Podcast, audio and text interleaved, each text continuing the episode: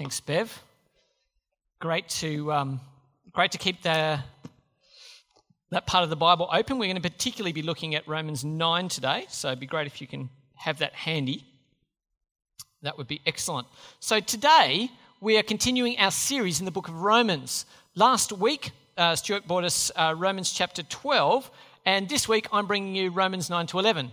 And if you think that's out of order, that's correct. So you've judged correctly. Uh, but it was mostly because I was going on holidays last week and I thought, I'm not going to give Stu 9 to 11. That's unfair. So I have this passage before us today. And uh, I want to tell you today, as we start, that we're going to be stretching a little today. We're going to be stretching a little today. We're going to be looking at the topic of predestination. And uh, if you don't know what that is, that's good. I'm about to tell you. There's another word for it. It's often called um, election, not like what just happened in uh, Victoria. Current affairs people, yes, that's not what, that's not what was going on. Uh, this is about God's choice. And so, predestination um, is the doctrine that God has ordained all that will happen, especially with regard to the salvation of some and not others. It was particularly spoken of by Augustine and by Calvin, but we're looking at it because somebody else spoke about it.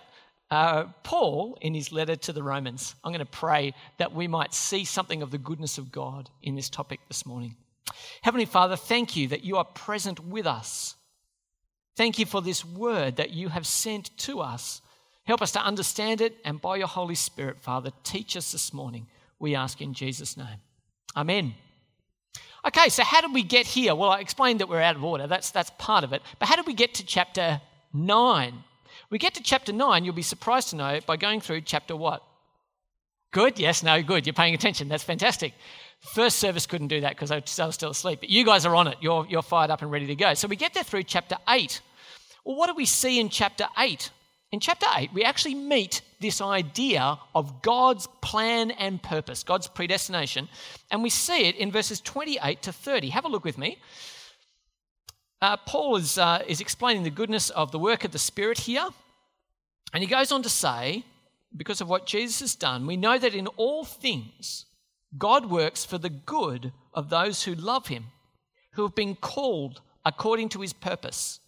For those God foreknew, he also predestined to be conformed to the image of his Son, that he might be the firstborn among many brothers and sisters. And those he predestined, he called. And those he called, he also justified. And those he justified, he also glorified. Now, here's the thing that's actually pretty good news. This is about predestination, and it's good. It says here that because God's in control, because He oversees the whole world, it says He's working all things together for your good. It says that those He starts the process with, those who are called, He also justified, those He justified, He also glorified. What He's saying is, you're on a great trajectory. If you're trusting Jesus, you can know you'll meet Him face to face at the end because God has called you, justified you, and will glorify you. That's pretty good. Here's predestination, and it's supposed to be a celebration, not a downer at Bible study. Really, that's what it's supposed to be. It's supposed to encourage the hearts of the saints. And so uh, we see at the end of chapter 8, um, Paul's waxing lyrical there about the fact that nothing can separate him. Have a look at verse 39. Neither height nor depth nor anything else in all creation will be able to separate us from the love of God that is in Christ Jesus our Lord. So he's saying it's glorious, it's good, and it's centered on the good news in Jesus. Fantastic. But hang on. Paul's writing about the wonders of all of this stuff, and then he thinks there's a problem. Everyone isn't on board yet. Everyone isn't on board yet, right? So some are called, some are justified, some are glorified, and a whole bunch of people at the moment are not. Is that right? That was true in his time. It's true in our time too, isn't it? Because there are still a few uh, spare seats here. And there are a few people that might be shopping or playing soccer or riding a bike or whatever out there, yeah? So, what's going on? How can that be? Everyone isn't on board yet. And I want you to hear Paul's heart as he reflects on the glory of predestination. And then he goes, Hang on, everyone isn't on board yet. Have a look with me at verses 1 to 3 here. Oh, sorry, 1 to 4 in Romans chapter 9. I speak the truth in Christ. I'm not lying. My conscience confirms it through the Holy Spirit. I have great sorrow and unceasing anguish in my heart, for I could wish that I myself were cursed and cut off from Christ for the sake of my people, those of my own race, the people of Israel. Do you see what he's saying here? He's saying, even as he reflects on the goodness of God, he's cut to the heart because of his own people, his own people who aren't yet on board with Jesus. And I, I was reflecting on this and I was thinking, could any of us match him in his prayer? Could any of us go, yeah, they're my words? Now, I won't speak for you, but I'll confess to you that I find this really hard. I don't think I've ever said, I wish I was cut off from Christ for the sake of those who don't know Jesus. I don't know, that's been my burden. And I wonder for myself, I, I, won't, I won't say it to you, but I wonder there's two, two things I think I lack. The reason I don't pray in the way that Paul prays here. The first one, I think, is do I know the love of Jesus enough? Paul reckons Jesus is so great, so good, so glorious, so wonderful for human beings that he goes, It's so good, I could even wish to forsake my own salvation for others that they might taste the sweetness of what I found in Jesus. Did you see that?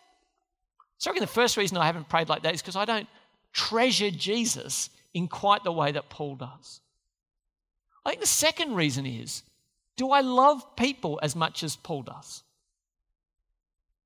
Am I really looking out there and going, man, my heart is overflowing with passion to see you come to know Jesus? As I look out there and I see the cars parked and the people doing, am I just going, I can't wait for you to come here and get what I found? And so I've got to confess, guys, I haven't prayed like Paul because I'm not sure I love Jesus in the way he does or love people in the way he does, and I should. So it's probably a point of confession, isn't it? But Paul has this burden on his heart for his own people.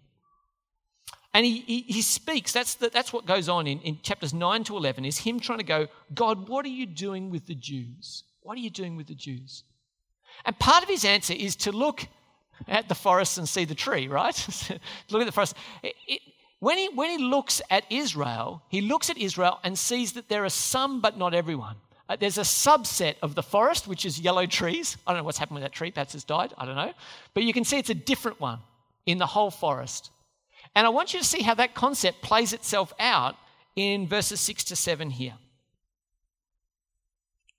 Despite the fact that the Jews have so much, it says, Theirs are the patriarchs in verse 5, and from them is traced the human ancestry of the Messiah.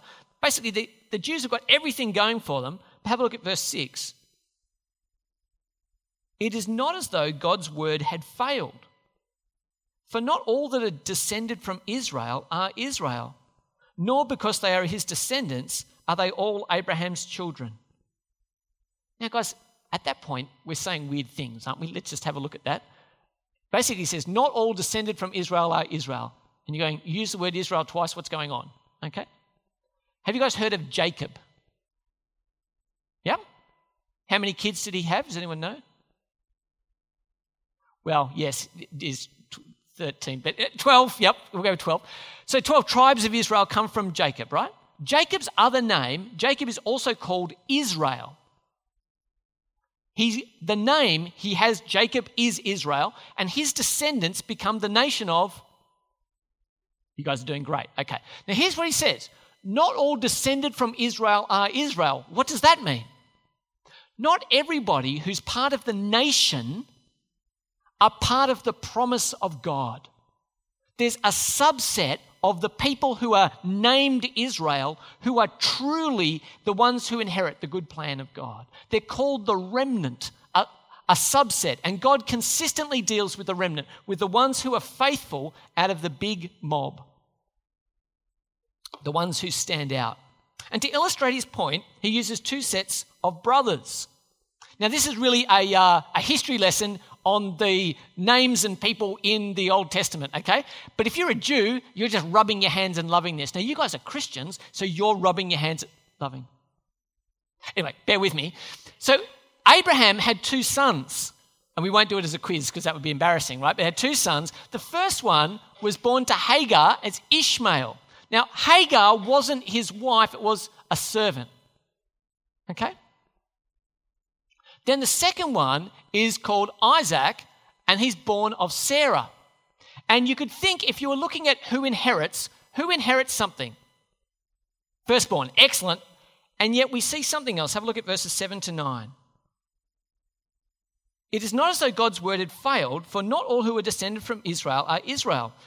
For, uh, nor because they are descendants are they all Abraham's children. On the contrary, it is through Isaac that your offspring will be reckoned. In other words, it is not the, child, the children by physical descent who are God's children, but it is the children of promise who are regarded as Abraham's offspring. For this is how the promise was stated at the appointed time, I will return and Sarah will have a son. Basically, what happens is God says, huh, that's the firstborn over there, but the one I want to honor, the one who is the child of promise, is this one, and the second one is chosen because he's the child of promise. Okay? And then he says, well, let's go and look at another set of sons.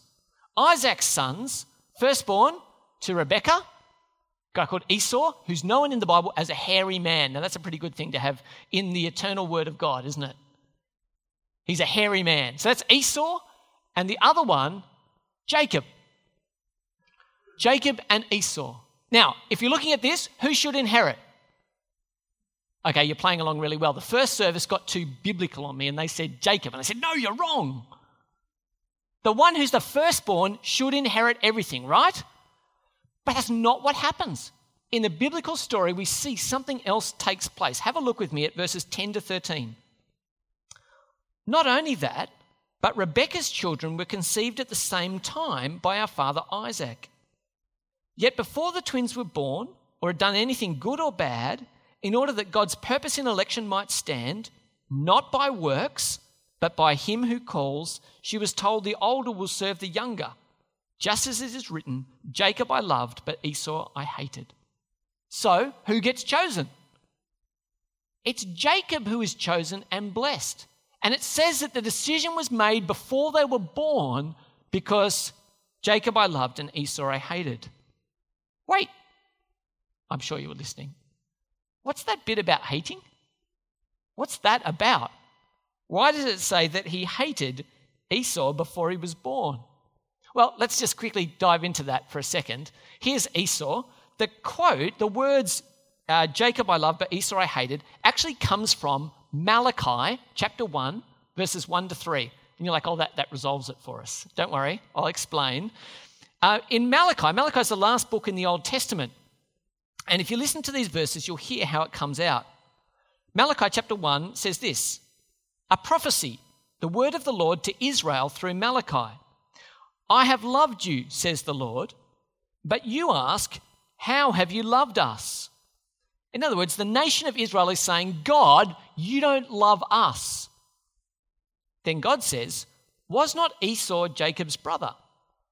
Yet I have loved Jacob, but Esau I have hated, and I have turned his hill country into a wasteland and left his inheritance to the desert jackals. What's happening here is there's a nation descended from, uh, from Jacob that is favored by God. And there's a nation descended from Esau that is not favored from God. The people are saying, God, do you love us? And God says, I love you, but this nation over here, I haven't poured my blessing on them. I haven't poured my blessing on them. So this nation I've loved, but this nation I've hated. It's actually not the individual that's hated, it's the nation who hasn't received favor. And it's a contrast between the love given to Israel and the lack of love given to the nation that descends from Esau. Secondly, we actually see that Esau gets a blessing, or at least God doesn't just hate him. Uh, it says that the two boys were living next to each other, and then in Genesis 36, we're told their possessions were too great for them to remain together. The land where they were staying could not support them because of their livestock. So Esau settled in the hill country of Seir. God actually blessed him personally. He got more stuff. It wasn't just that God hated him, but Paul is making a point here. He's making a point of God's choosing individually. He has the right to choose individually. Have a look at these verses because this is pretty challenging stuff. Yet before, this is verse 11 of chapter 9, before the twins were born or had done anything good or bad, in order that God's purpose in election might stand, not by works, but by him who calls, she was told the older will serve the younger. How can we be sure that God's election is not dependent on works? Well, let's pick kids who before they're born. Have they done anything yet? It's got to be by God's choice. But it's worth saying the reality is this is a hard truth, right? One was chosen and one was not. But the trick we have is we think everybody deserves good. Just bear with me, church, okay? Just come on a little journey with me. Do you remember Adam and Eve in the garden? Okay? How much did they have? Okay, good, that's a good answer. They had everything, and they chose to say to God, We don't want you. We want to be in charge. We would love to run this show our own way. We want to wear the crown in this relationship. Yep. See you later, God. And God judges them. Says, You guys are sinners. And everyone who is a descendant from Adam and Eve has done the same thing. We have all chosen to say to God, God, we don't want you. We want to run our own life our own way. And you know something about this, don't you, church? We know this. Now, because we're rebels against God, what we naturally deserve is death. That's the punishment for sin. We deserve that. We've all done that. So the default is we all should get death. The problem is when we hear about election is we think everybody naturally deserved good. But all of us have chosen to reject God. We all deserve judgment. The incredible thing is the mercy that anyone is saved. Do you see this? God is gracious to say to some, I choose you, I choose you, I choose you, to take us from what the default was to the gracious position. Do you see that? That's a choice. That's a mercy. That's the grace of God. And so the fall means that we're undeserving, and that means that anyone is saved is a wonderful mercy of God. But there is a question that naturally comes, and I want you to see how beautiful this is. It's in Scripture, and the question then becomes Is God unjust? That's what you were thinking anyway, wasn't it? As soon as we hear about choosing, we naturally want to go, Is God unjust? Have a look with me at verses 14 and following. What shall we say? Is God unjust? Well, Paul doesn't leave us hanging. He says this not at all. For he says to Moses, I will have mercy on whom I have mercy, and I will have compassion on whom I have compassion. It does not therefore depend on human desire or effort, but on God's mercy. Is God unjust? The answer is no. God isn't unjust, but he intervenes with mercy and compassion. That's awesome, right? That's awesome. And then he cites an example of where God shows his ability to show mercy to some people and compassion on some people. It says uh, in, uh, in verses 17 to 18 For scripture says to Pharaoh, I raised you up for this very purpose. You remember Pharaoh? He was in charge of Israel when they were slaves, and God judged him with how many plagues? 12, 14, no, 10, 10 plagues, okay? Judged him, okay? And here's what it says I raised you up, Pharaoh. You're this great king, but you exist for this very purpose that I might display my power in you and that my name might be proclaimed in all the earth.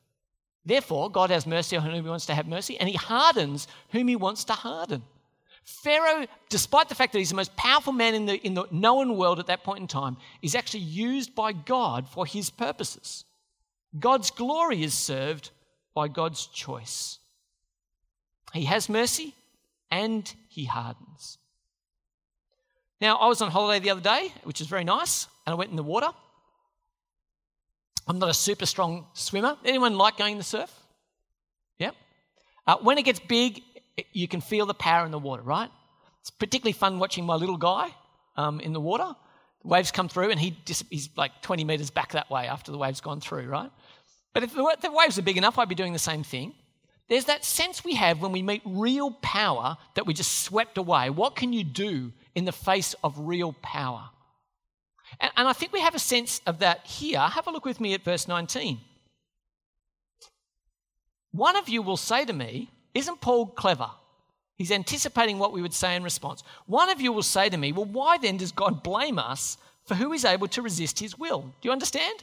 So if God's choosing, how can God be the judge? Makes sense, doesn't it? Why does God still blame us if he's so powerful?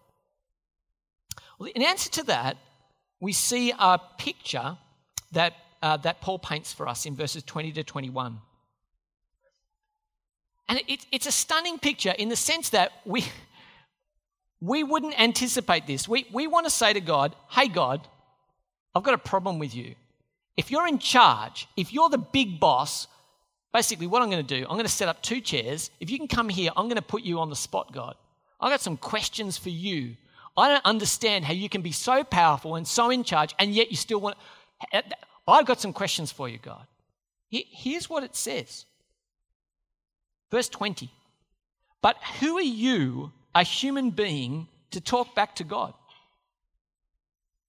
Shall what is formed say to the one who formed it, Why did you make me like this?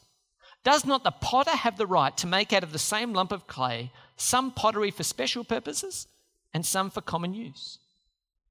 Guys, this is really challenging stuff to us. We want to sit down with God as a peer and say, God, you owe me an answer. And here in Scripture, it's saying you need to recognize who you are before the living God. Do we see ourselves as pottery? And will we recognize the potter's rights? Are you with me? Will we recognize the potter's rights? Your pottery. You can have all the objections you want, but you can't take it up with the potter. By definition, he's able to do with the clay whatever he wants. Now, guys, this doesn't make us feel warm and fuzzy, does it? But we're put in our place today before God. Yes? He's God. He isn't my mate. He isn't my homeboy. He's not the, the one I can just go, hey, bro, what up? He, he's not like that. He's God. And so I'm put in my place. I'm clay. He's the potter. Will I recognize that? Secondly, he then, he then chooses this other illustration where he says, What if God, choosing to show his wrath and make known his power, bore with great patience the objects of his wrath prepared for destruction? What if he did this to make the riches of his glory known to the objects of his mercy, whom he prepared in advance for glory? Even us, whom he also called, not only from the Jews, but also from the Gentiles. I don't think he knew about fireworks, right? But I think that's the illustration. God is using the darkness to show off as a canvas for his glory. God is putting up with the sinfulness of mankind and saving some people into the church that they might be a bright light in the darkness. God is saying, I win Jews and I win Gentiles into this new thing called the church. And it's a bright and glorious light for the whole world. Yes, it's dark in this world. Yes, not as many people are currently in the kingdom as could be, but the darkness is showing up the glory and mercy of God. Can you see that? There was a bloke who called God into his office. A guy called Job. Do you remember him? Job had all these terrible things happen to him lost his children, lost his business, lost his health. And he took up a serious complaint with God. And he did demanded God have the coffee table conversation with him.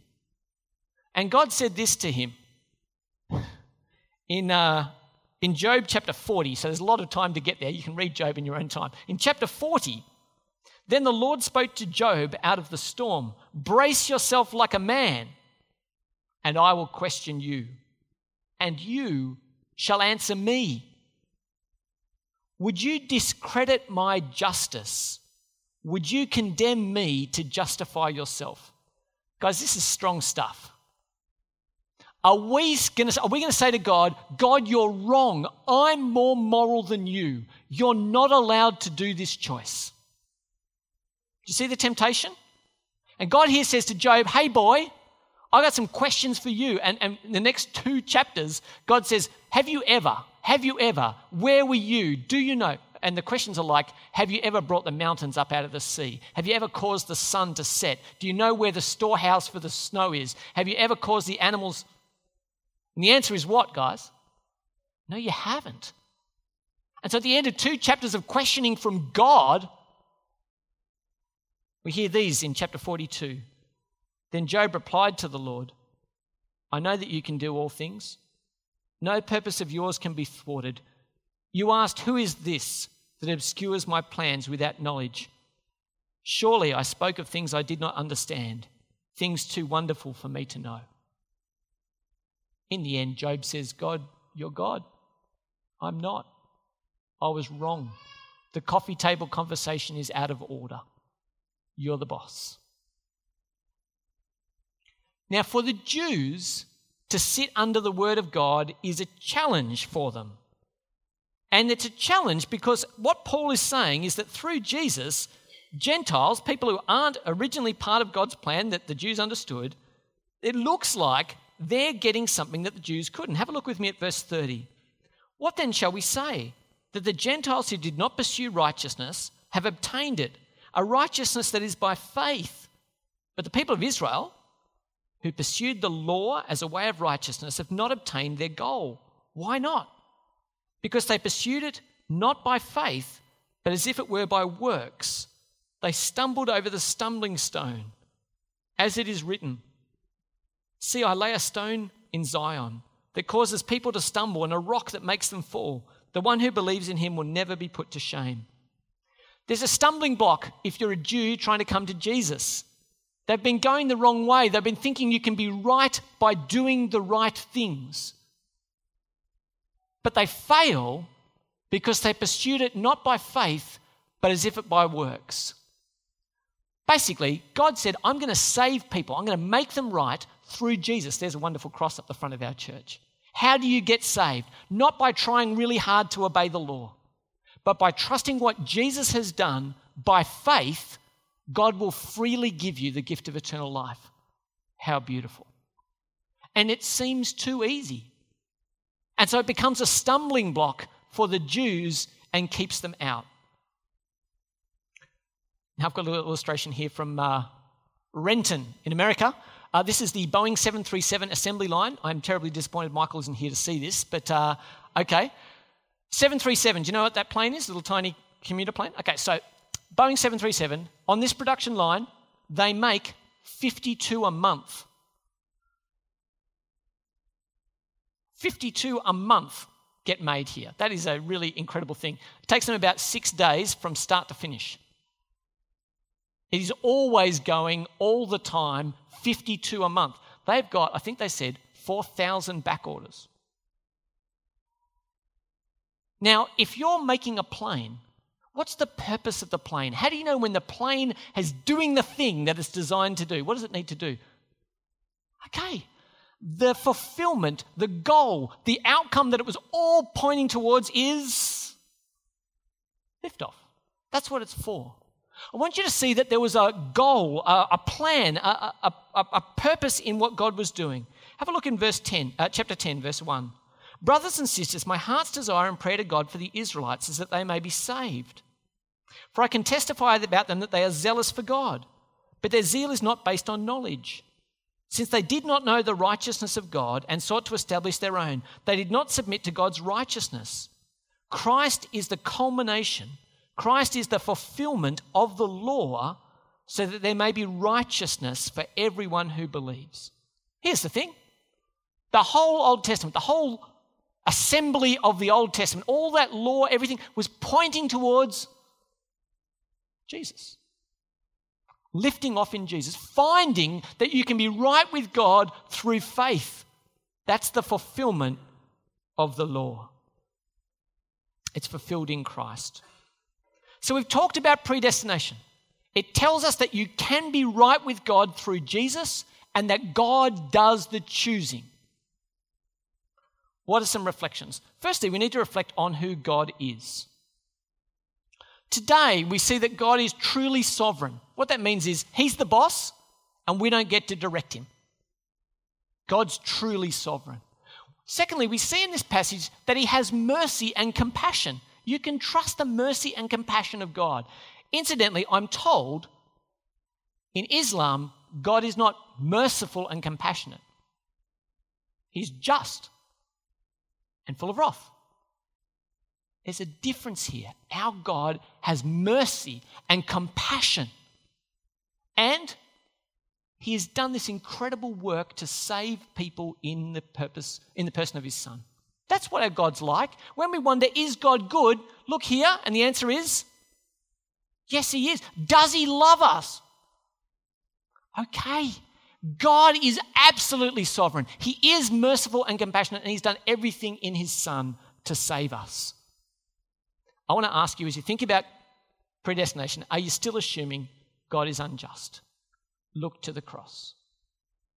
Secondly, we need to uh, refer to some things about ourselves. Who are we, according to this passage? We're pots, we're clay pots, okay? You're nice pots, I like you. Good coat of paint, you're doing really well, but we're clay pots, okay? That's what we are. And we who trust in Jesus have been loved and chosen.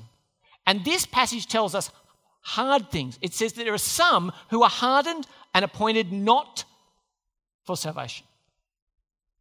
But I want you to know that all can hear the gospel. And since I don't know who they are, I don't know who is chosen and who is not chosen.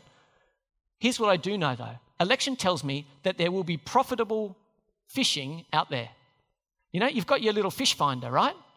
Okay? I'm telling you out there, there are fish to find. Definitely there are fish to find. How do I know when I've got a fish?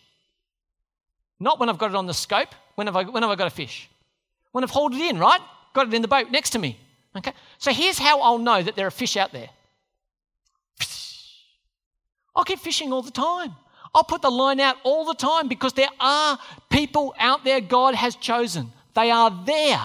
They're destined from before the creation of the world to be saved, and we can find them. How?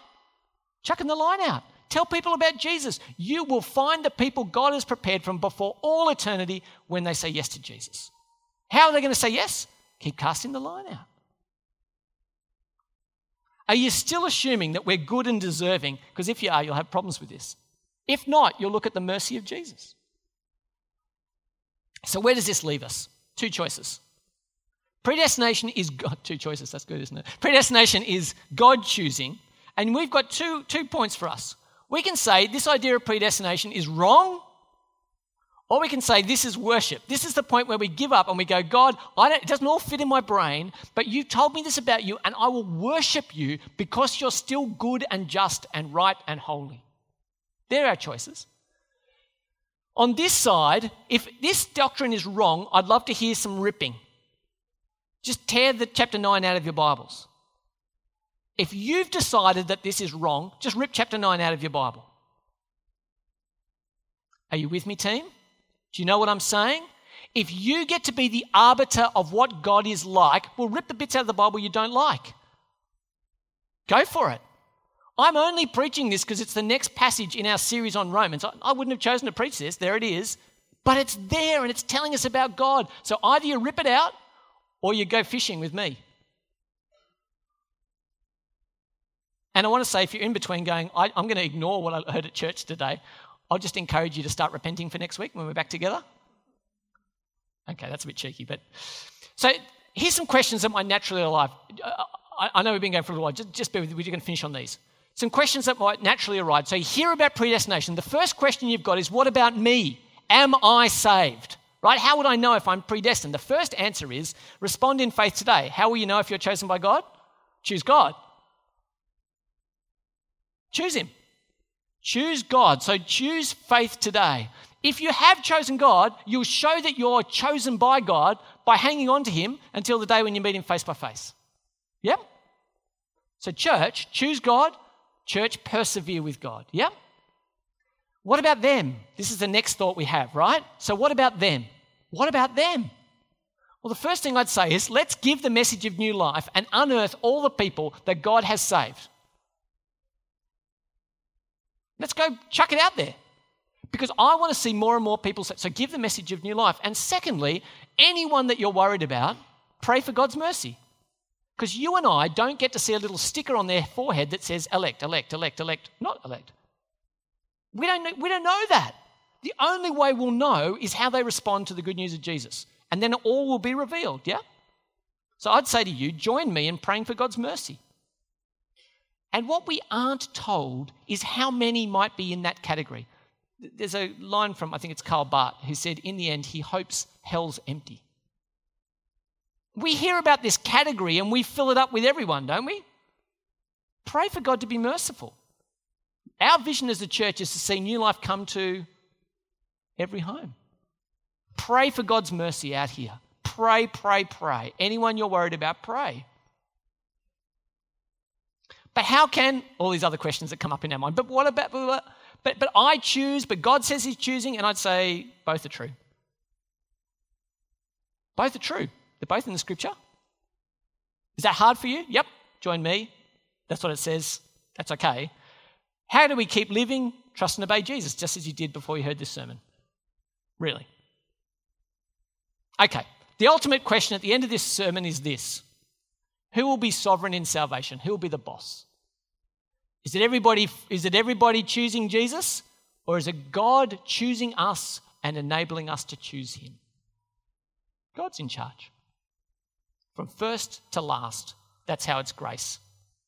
And uh, while there are still empty seats here, I want to keep remembering that Jesus said, In my Father's house there are many rooms. If it were not so, I would have told you. I want to pray that you and I might help fill up this place multiple times over as people are called from darkness to light. Heavenly Father, thank you for your goodness. Thank you that in Jesus we see the great hope of this that people can be chosen and redeemed and brought into your family because Jesus has made it possible. Father, help us to trust you until the final day. Help us to give the message of new life and fill this place up for your glory. We ask in Jesus' name. Amen.